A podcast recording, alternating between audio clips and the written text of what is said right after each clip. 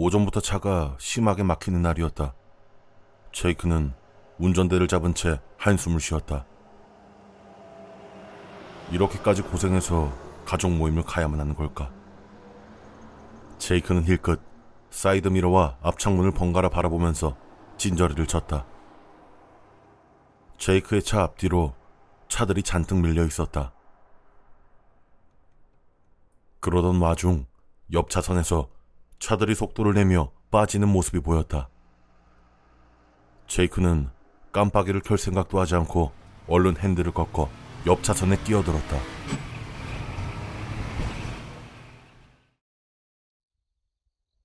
오랜만에 찾아온 시골 동네는 매우 한적했다.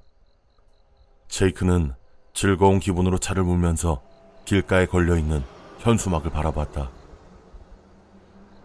펠튼 가족의 모임. 요란하게 뭘 이렇게까지 가족 모임을 할 줄이야. 제이크는 점차 익숙해지는 동네의 모습을 보면서 시골집 길가에 차를 세웠다. 정말 오랜만에 온 곳이라 정답고 편안한 기분이 들었다. 제이크는 차에서 내리며 주변을 둘러봤다. 친척들은 차를 아무렇게나 주차하고 집에 들어간 것 같았다. 차고에도, 길가에도, 그리고 차길에도 말이다. 제이크네 가족은 인원수가 많은 대가족이었다. 제이크는 그 중에 한 대의 차를 바라보면서 고개를 갸우뚱했다. 저건 제럴드의 자동차인데 저기 어떻게 여기 와 있지? 그때 고기 냄새가 섞인 연기가 제이크의 얼굴을 스쳐 지나갔다. 가족들이 바베큐를 하고 있는 걸까? 제이크는 냄새를 따라서 시골집의 뒷마당으로 향했다. 동네 사람들까지 불러 모았는지 낯선 얼굴들이 보였다.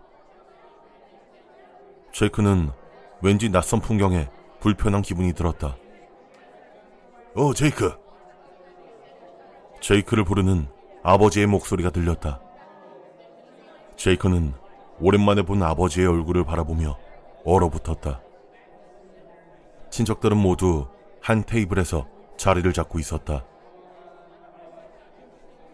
사촌 누나 글로리아가 제이크를 그곳으로 안내해 주었고 제이크는 친척들의 얼굴을 둘러보았다. 낯설고 불편한 기분이 들었다. 아이고 제이크야, 무슨 전쟁 난 것 같은 얼굴을 하고 있구나. 어서 앉거라. 내가 베트남 전에 참전했을 때 이야기를 해줘. 제이크는 어색하게 고개를 끄덕이며 할아버지의 이야기를 들었고 할머니의 얼굴도 번갈아 쳐다봤다. 그러다가 얘기가 끝나가자 잠시 화장실에 다녀오겠다는 핑계를 대고 자리에서 일어났다. 제이크의 다리가 떨리고 있었다. 제이크가 집으로 들어서다 마주친 사람은 전 여자친구인 제시카였다. 제시카가 왜 어떻게 여기로 온 거지? 제이크는 뒷걸음질을 치다가 주저앉고 말았다. 아이 제이크, 그게 무슨 매너야? 오랜만에 여자친구를 만났으면 인사를 제대로 해야지. 아버지가 말했다. 제이크는 다시 제시카를 바라봤다. 제시칸 얼굴을 반쯤 감싼 채 놀란 얼굴을 하고 있었다. 제이크는 한참 동안 말이 없다가 아버지를 바라보면서 말했다. 아버지, 지금 이게 다 어떻게 된 거죠? 아버진 고개를 천천히 끄덕인 뒤에 제이크의 머리를 쓰다듬으면서 말했다. 아휴, 아직 모르고 있었구나. 제이크야, 넌 그 교통사고로 죽었단다.